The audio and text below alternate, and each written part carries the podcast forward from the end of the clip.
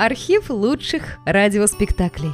Друзья, мы обращаемся к тем, кто слушает наш канал. В последнее время канал сильно вырос и приобрел новую аудиторию. Содержать канал все сложнее. Надо обслуживать технику, хостинг, каналы связи, обеспечивать выход выпусков. Работа будет продолжена в любом случае. Выложена совсем малая часть материала. Обращаемся к вам за помощью. Будем благодарны любому пожертвованию в пользу канала. Спасибо! Реквизиты и способы связи в описании канала.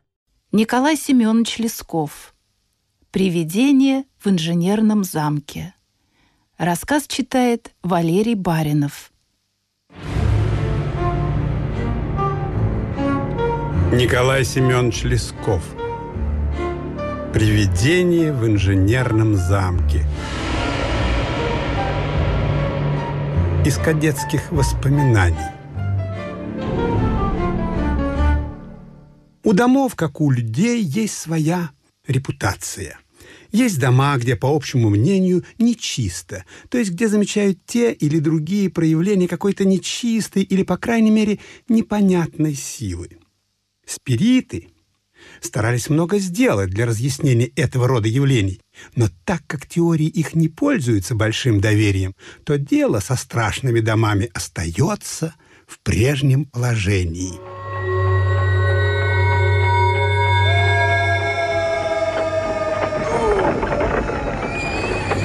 В Петербурге во мнении многих, подобную худою славою долго пользовалось характерное здание бывшего Павловского дворца, известное нынче под названием Инженерного замка.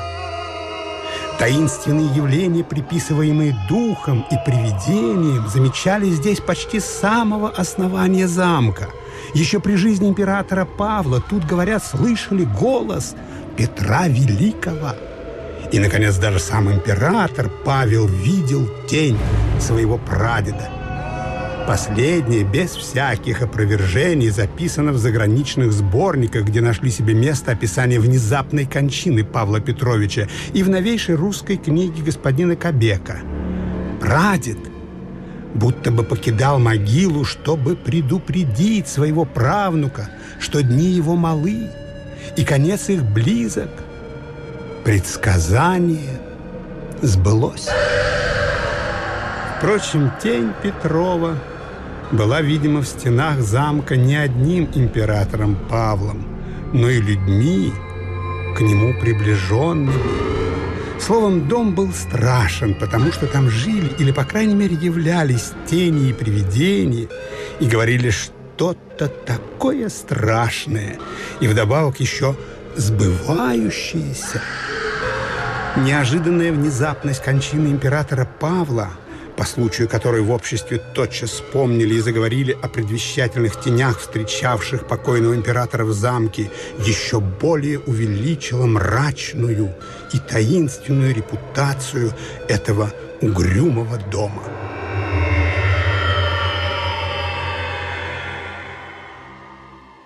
Тех пор дом утратил свое прежнее значение жилого дворца, а по народному выражению пошел под кадетов.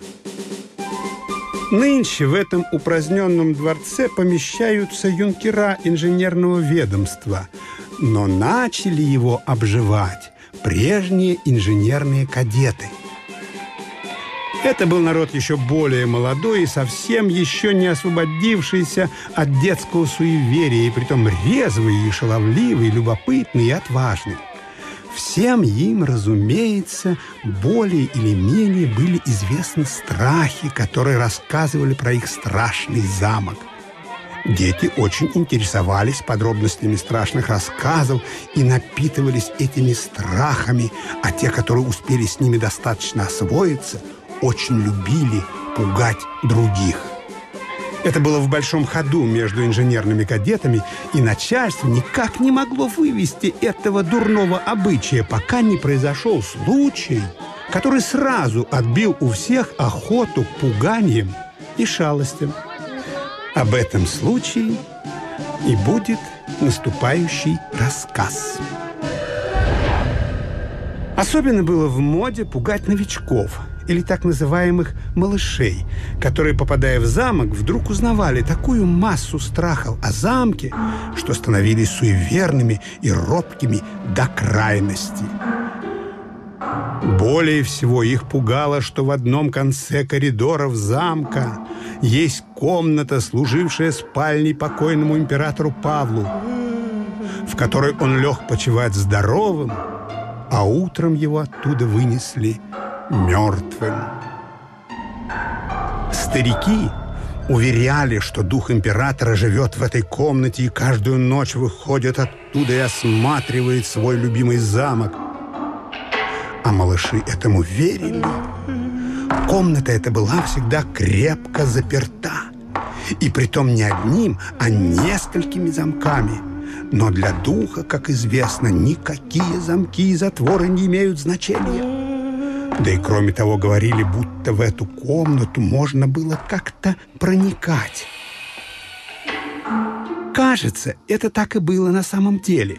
По крайней мере, жило и до сих пор живет предание, будто это удавалось нескольким старым кадетам и продолжалось до тех пор, пока один из них не задумал отчаянную шалость, за которую ему пришлось жестоко поплатиться – он открыл какой-то неизвестный лаз в страшную спальню покойного императора, успел пронести туда простыню и там ее спрятал.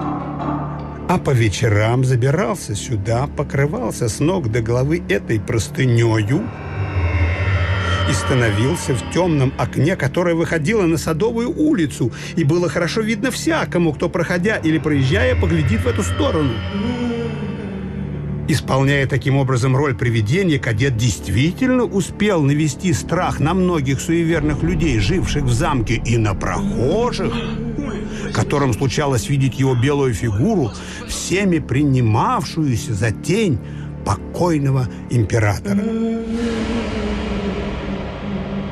Шалость эта продолжалась несколько месяцев и распространила упорный слух, что Павел Петрович по ночам ходит вокруг своей спальни и смотрит из окна на Петербург. Многим до несомненности живо и ясно представлялось, что стоявшая в окне белая тень им не раз кивала головой и кланялась. Кадет действительно проделывал такие штуки. Все это вызывало в замке обширные разговоры с предвозвещательными истолкованиями и закончилось тем, что наделавший описанную тревогу кадет был пойман на месте преступления и, получив примерное наказание на теле, исчез навсегда из заведения. Ходил слух, будто злополучный кадет имел несчастье испугать своим появлением в окне одно случайно проезжавшее мимо замка высокое лицо за что и был наказан не по-детски. Проще сказать, кадеты говорили, будто несчастный шалун умер под розгами. И так как в тогдашнее время подобные вещи не представлялись невероятными, то и этому слуху поверили. А с этих пор сам этот кадет стал новым привидением. Товарищи начали его видеть, всего иссеченного – и с гробовым венчиком на лбу. А на венчике будто можно было читать надпись «Вкушая вкусих мало меду, и все аз умираю». Если вспомнить библейский рассказ, в котором эти слова находят себе место, то оно выходит очень трогательно. Вскоре за погибелью кадета спальная комната, из которой исходили главнейшие страхи инженерного замка, была открыта и получила такое приспособление, которое изменило ее жуткий характер, но предания о привидении долго еще жили, несмотря на последовавшее разоблачение тайны. Кадеты продолжали верить, что в их замке живет, а иногда ночами является призрак – это было общее убеждение, которое равномерно держалось у кадетов младших и старших, с тою, впрочем, разницей, что младшие просто слепо верили в привидения, а старшие иногда сами устраивали его появление. Одно другому, однако, не мешало, и сами подделыватели привидения его тоже побаивались. Так иные ложные исказатели чудес сами их воспроизводят и сами им поклоняются, и даже верят в их действительность. Кадеты младшего возраста не знали всей истории, разговор о которой после происшествия с получившим жестокое наказание на теле строго преследовался. Но они верили, что старшим кадетам – между которыми находились еще товарищи высеченного или засеченного, была известна вся тайна призрака.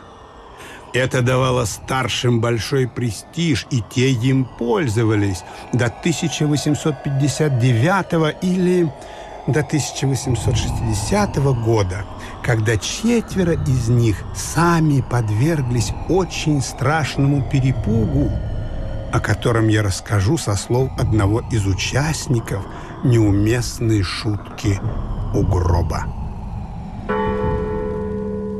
В том 1859 или в 1860 году умер в инженерном замке начальник этого заведения генерал Ломновский.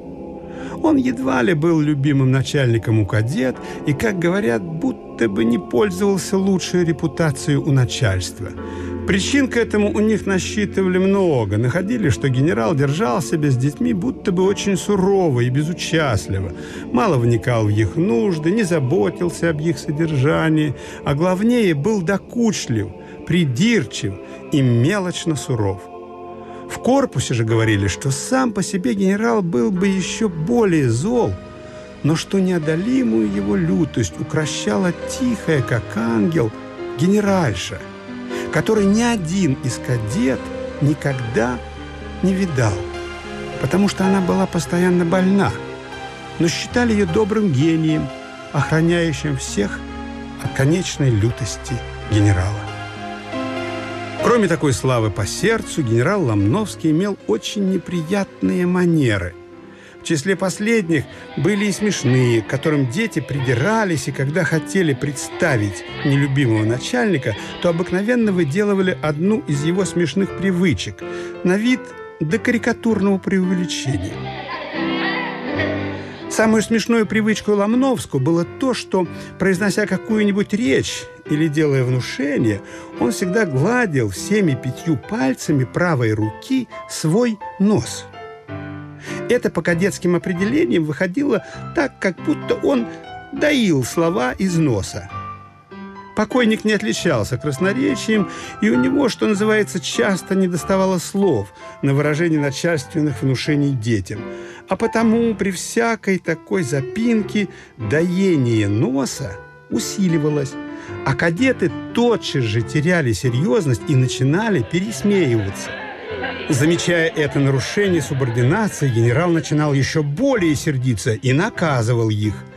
Таким образом, отношения между генералом и воспитанниками становились все хуже и хуже, а во всем этом, по мнению кадет, всего более был виноват нос. Не любя Ломновского, кадеты не упускали случая делать ему досаждение и мстить, портя так или иначе его репутацию в глазах своих новых товарищей. С этой целью они распускали в корпусе молву, что Ломновский знается с нечистую силою и заставляет демонов таскать для него мрамор, который Ломновский поставлял для какого-то здания, кажется, для Исаакиевского собора. Но так как демонам эта работа надоела, то рассказывали, будто они нетерпеливо ждут кончины генерала, как событие, которое возвратит им свободу. А чтобы это казалось еще достовернее, раз вечером, в день именин генерала, кадеты сделали ему большую неприятность, устроив похороны.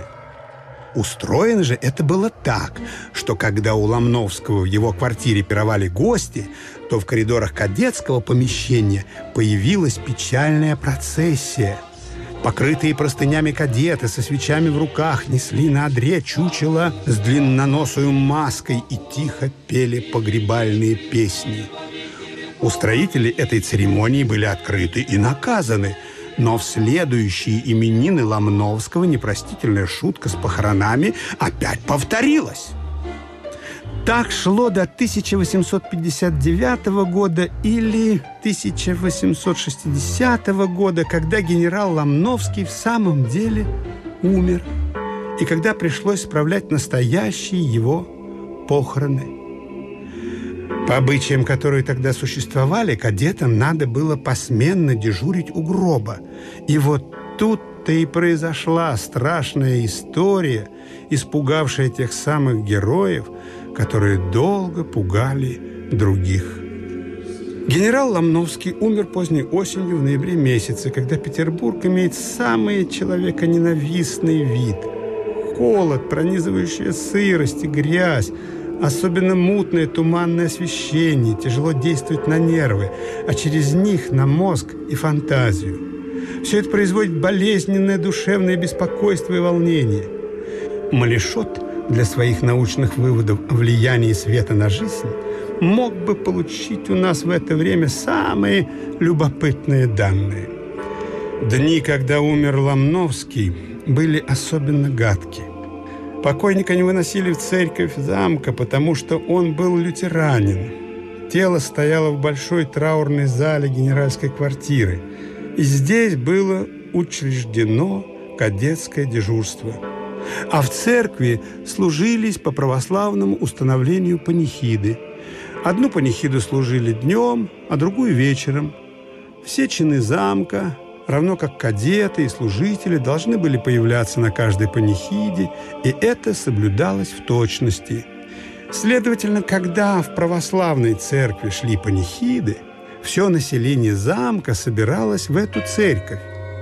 А остальные обширные помещения и длиннейшие переходы совершенно пустели – в самой квартире усопшего не оставалось никого, кроме дежурной смены, состоявшей из четырех кадет, которые с ружьями и с касками на локте стояли вокруг гроба. Тут и пошла заматываться какая-то беспокойная жуть. Все начали чувствовать что-то беспокойное и стали чего-то побаиваться – а потом вдруг где-то проговорили, что опять кто-то встает. И опять кто-то ходит. Стало так неприятно, что все начали останавливать других, говоря, «Полно, довольно, оставьте это, ну вас к черту с такими рассказами, вы только себе и людям нервы портите». А потом и сами говорили то же самое, от чего унимали других, и к ночи уже становилось всем – страшно. Особенно это обострилось, когда кадет пощунял батя. То есть какой тогда был здесь священник. Он постыдил их за радость по случаю кончины генерала и как-то коротко, но хорошо умел их тронуть и насторожить их чувства. «Ходит», — сказал он им, повторяя их же слова, и разумеется, что ходит некто такой, кого вы не видите и видеть не можете. А в нем и есть сила, с которой не сладишь. Это серый человек. Он не в полночь встает, а в сумерки. Когда серо делается, и каждому хочет сказать о том, что в мыслях есть нехорошего. Этот серый человек – совесть. Советую вам не тревожить его дрянной радостью о чужой смерти. Всякого человека кто-нибудь любит, кто-нибудь жалеет. Смотрите, чтобы серый человек им не скинулся, да не дал бы вам тяжелого урока. Кадеты это как-то взяли глубоко к сердцу – и чуть только начало в тот день смеркаться, они так и оглядываются. Нет ли серого человека? И в каком он виде? Известно, что в сумерках в душах обнаруживается какая-то особенная чувствительность. Возникает новый мир, затмевающий тот, который был при свете. Хорошо знакомые предметы обычных форм становятся чем-то прихотливым, непонятным – и, наконец, даже страшным. Это порою всякое чувство почему-то как будто ищет для себя какого-то неопределенного, но усиленного выражения, настроения чувств и мыслей, постоянно колеблется, и в этой стремительной и густой дисгармонии всего внутреннего мира человека начинает свою работу фантазия. Мир обращается в сон, а сон в мир. Это заманчиво и страшно. И чем более страшно, тем более заманчиво и завлекательно. В таком состоянии было большинство кадет, особенно перед ночными дежурствами у гроба. В последний вечер, перед днем погребения, к панихиде в церковь ожидалось посещение самых важных лиц, а потому, кроме людей, живших в замке, был большой съезд из города. Даже из самой квартиры Ломновского все ушли в русскую церковь, чтобы видеть собрание высоких особ. Покойник оставался окруженный одним детским караулом. В карауле на этот раз стояли четыре кадета. Все до сих пор благополучно здравствующие и занимающие теперь солидные положения по службе и в обществе. Из четырех молодцов, составлявших караул, один, именно Кавдин, был самый отчаянный шалун, который докучал покойному Ломновскому более всех и потому, в свою очередь, чаще прочих подвергался со стороны умершего усиленным взысканиям. Покойник особенно не любил Кавдина за то, что этот шалун умел его прекрасно передразнивать по части доения носа и принимал самое деятельное участие в устройстве погребальных процессий, которые делались в генеральские именины. Когда такая процессия была совершена в последние те за именинства Ломновского, Кавдин сам изображал покойника и даже произносил речь из гроба с такими ужимками и таким голосом, что пересмешил всех, не исключая офицера, посланного разогнать кощунствующую процессию. Было известно, что это происшествие привело покойного Ломновского в крайнюю гневность, и между кадетами прошел слух, будто рассерженный генерал поклялся наказать Кавдина на всю жизнь. Кадеты этому верили и, принимая в соображение известные им черты характера своего начальника, немало не сомневались, что он свою клятву над Кавдиным исполнит. Кавдин в течение всего последнего года считался висящим на волоске. А так как по живости характера этому кадету было очень трудно воздерживаться от резвых и рискованных шалостей, то положение его представлялось очень опасным. И в заведении только того и ожидали, что вот-вот Кавдин в чем-нибудь попадется, и тогда Ломновский с ним не поцеремонится. И все его дроби приведет к одному знаменателю. Даст себя помнить на всю жизнь. Страх начальственной угрозы так сильно чувствовался Кавдиным, что он делал над собой отчаянные усилия, и как запойный пьяница от вина он бежал от всяких проказ, покуда ему пришел случай проверить на себе поговорку, что мужик год не пьет, а как черт прорвет, так он все пропьет. Черт прорвал Кавдина именно у гроба генерала.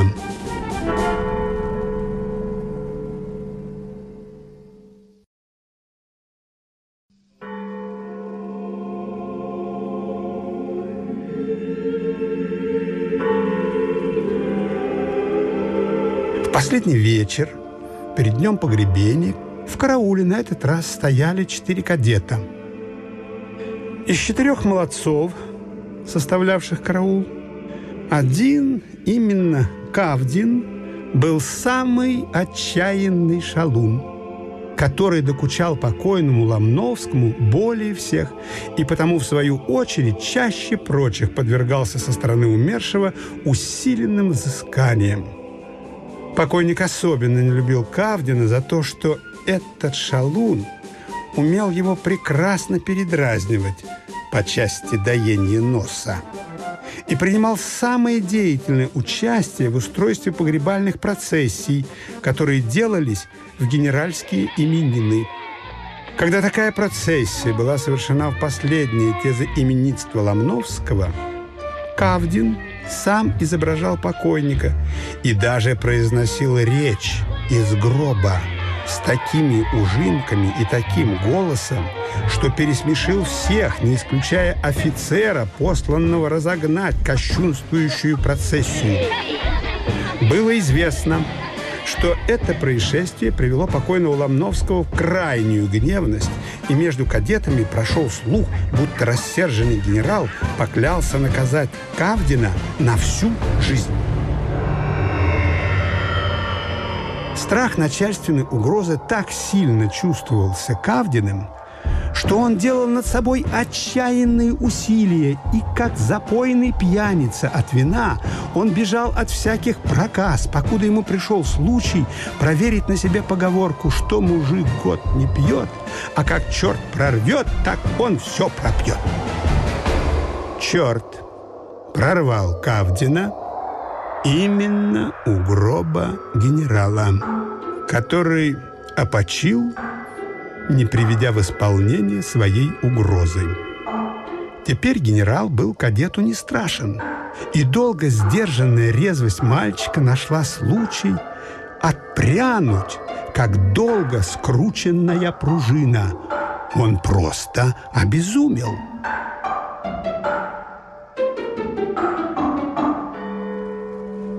Последняя панихида, собравшая всех жителей замка в православную церковь, была назначена в 8 часов. Но так как к ней ожидались высшие лица, после которых неделикатно было входить в церковь, то все отправились туда гораздо ранее. В зале у покойника осталась одна кадетская смена, и одним из четырех караульных был Кавдин – ни в одной из прилегавших огромных комнат не было ни души. В половине восьмого дверь на мгновение приотворилась, и в ней на минуту показался плац-адъютант, с которым в эту же минуту случилось пустое происшествие, усилившее жуткое настроение –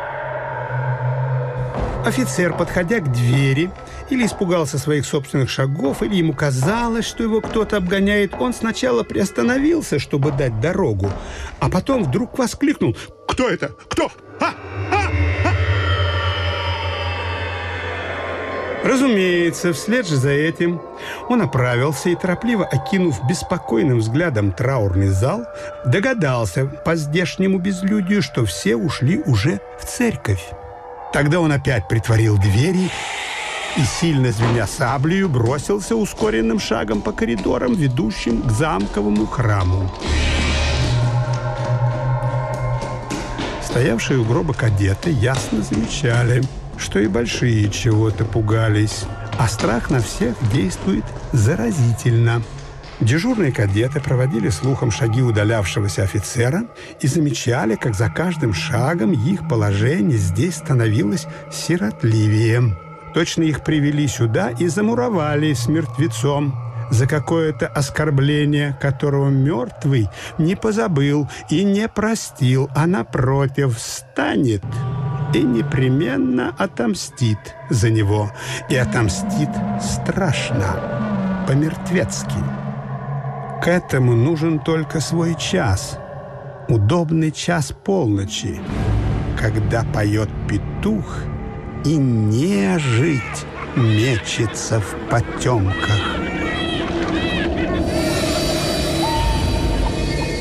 Но они же не достоят здесь до полуночи. Их сменят. Да и притом им ведь страшна не нежить, а серый человек — которого пора в сумерках. Теперь и были самые густые сумерки. Мертвец в гробу и вокруг самое жуткое безмолвие.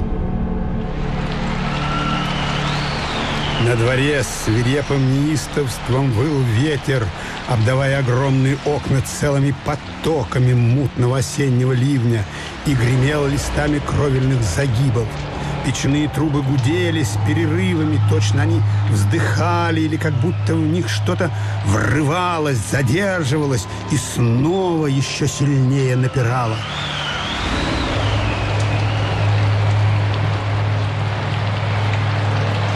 Все это не располагало ни к трезвости чувств, ни к спокойствию рассудка. Тяжесть всего этого впечатления еще более усиливалась для ребят, которые должны были стоять, храня мертвое молчание. Все как-то путается. Кровь, приливая к голове, ударялась им в виски, и слышалось что-то вроде однообразной мельничной стукотни – кто переживал подобные ощущения, тот знает эту странную и совершенно особенную стукотню крови. Точно мельница мелит, но мелит не зерно, а перемалывает самое себя. Это скоро приводит человека в тягостное и раздражающее состояние, похожее на то, которое непривычные люди ощущают, опускаясь в темную шахту к рудокопам, где обычный для нас дневной свет вдруг заменяется дымящейся плошкой. Выдерживать молчание становится невозможно. Хочется слышать хоть свой собственный голос, хочется куда-то сунуться, что-то сделать, самое безрассудное.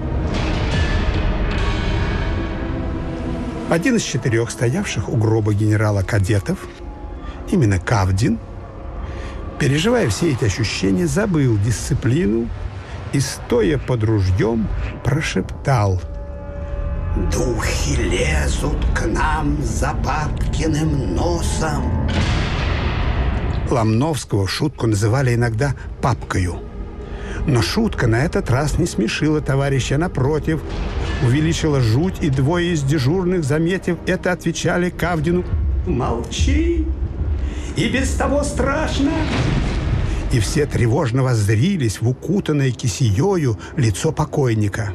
«Я от того и говорю, что вам страшно», — отвечал Кавдин. «А мне, напротив, не страшно, потому что мне он теперь уже ничего не сделает». Да, надо быть выше предрассудков и пустяков, не бояться, а всякий мертвец – это уже настоящий пустяк. И я это вам сейчас докажу. Пожалуйста, ничего не доказывай. Нет, докажу. Я вам докажу, что папка теперь ничего не может мне сделать. Даже в том случае, если я его сейчас, сию минуту, возьму за нос. И с этим, неожиданно для всех остальных, Кавдин в ту же минуту, перехватив ружье на локоть, быстро взбежал по ступеням катафалка и, взяв мертвеца за нос, громко и весело вскрикнул – «Ага, папка, ты умер, а я жив, и трясу тебя за нос, и ты мне ничего не сделаешь».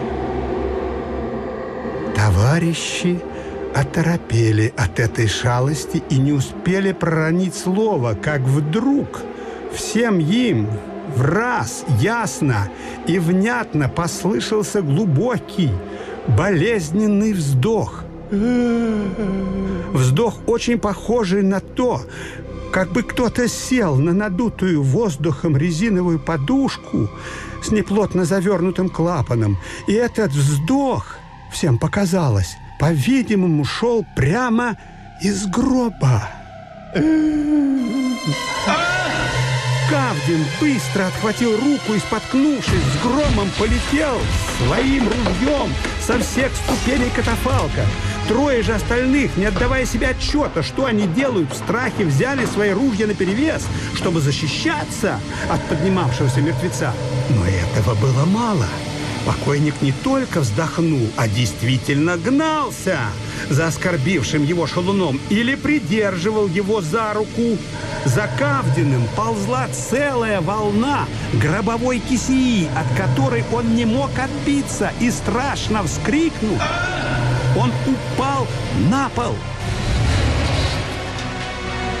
Эта ползущая волна кисии в самом деле представлялась явлением совершенно необъяснимым и, разумеется, страшным. Тем более, что закрытый ею мертвец теперь совсем открывался с его сложенными руками на впалой груди. Шалун лежал, уронив свое ружье и, закрыв от ужаса лицо руками, издавал ужасные стоны. Очевидно, он был в памяти и ждал, что покойник сейчас за него примется по-свойски. Между тем вздох повторился, и вдобавок к нему послышался тихий шелест.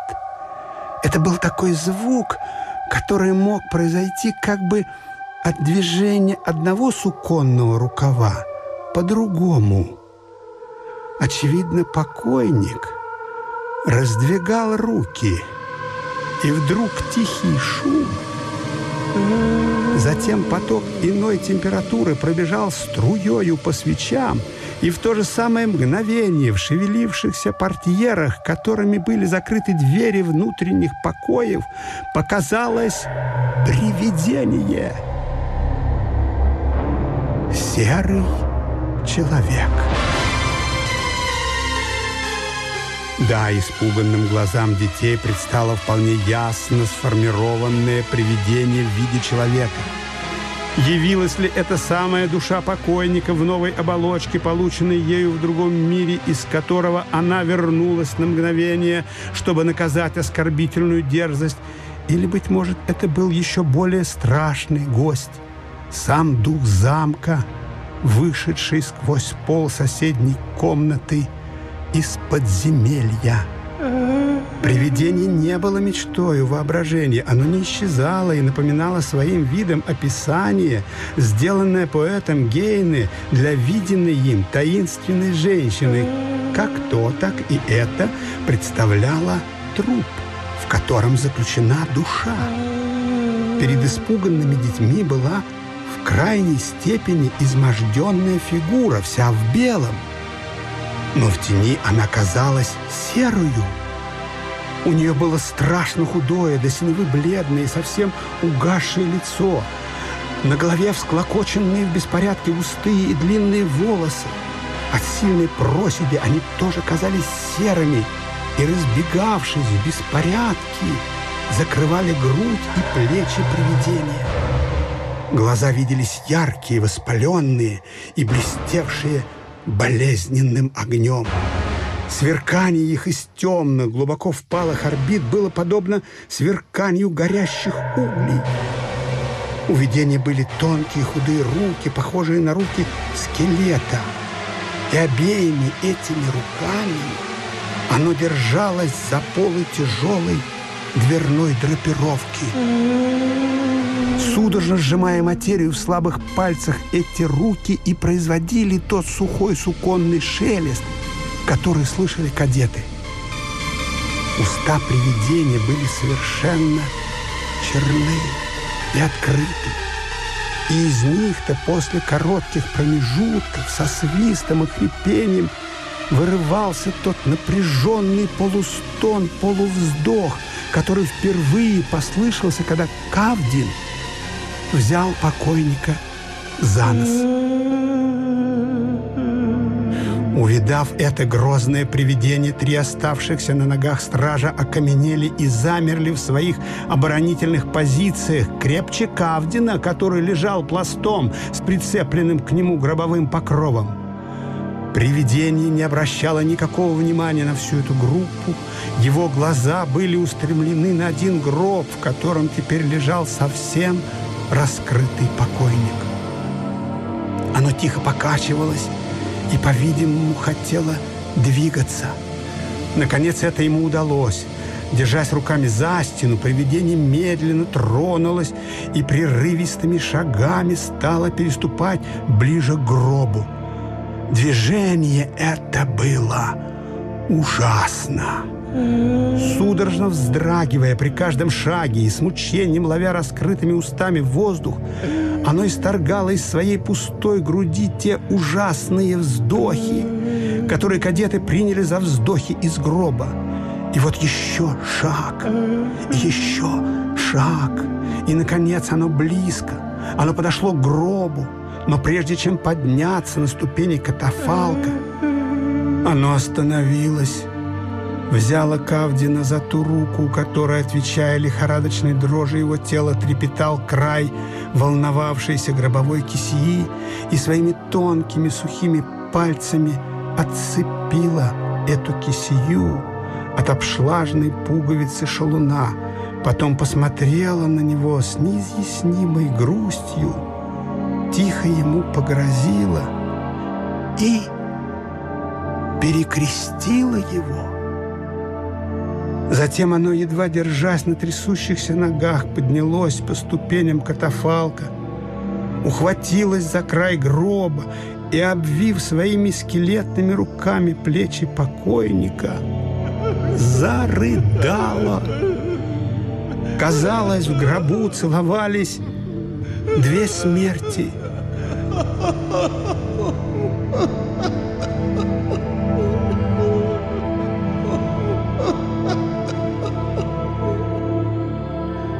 Но скоро и это кончилось.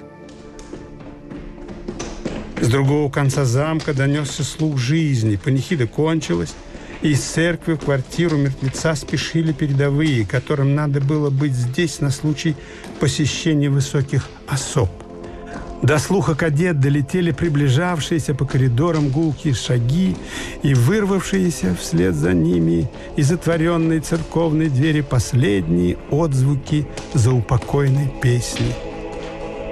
Оживительная перемена впечатлений заставила кадет ободриться, а долг привычной дисциплины поставил их в надлежащие позиции, на надлежащее место – тот адъютант, который был последним лицом, заглянувшим сюда перед панихидою, и теперь торопливо вбежал первый в траурную залу и воскликнул «Боже мой, как она сюда пришла!»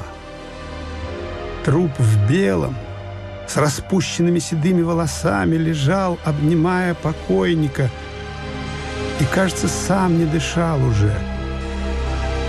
Дело пришло к разъяснению – Напугавшая кадет привидение была вдова покойного генерала, которая сама была при смерти и, однако, имела несчастье пережить своего мужа.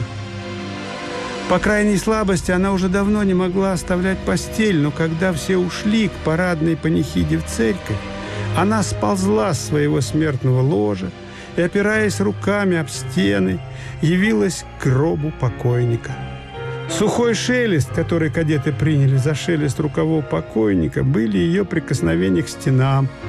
Теперь она была в глубоком обмороке, в котором кадеты по распоряжению адъютанта и вынесли ее в кресле за драпировку.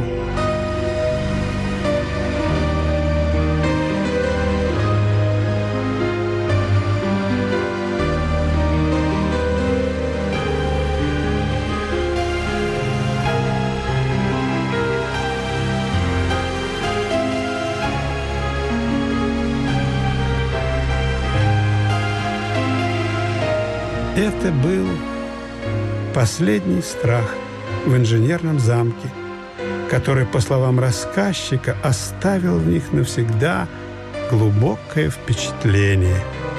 С этого случая, говорил он, всем нам стало возмутительно слышать, если кто-нибудь радовался чьей бы то ни было смерти. Мы всегда помнили нашу непростительную шалость и благословляющую руку последнего привидения инженерного замка, которое одно имело власть простить нас по святому праву любви. С этих же пор прекратились в корпусе и страхи от привидений. То, которое мы видели, было последнее.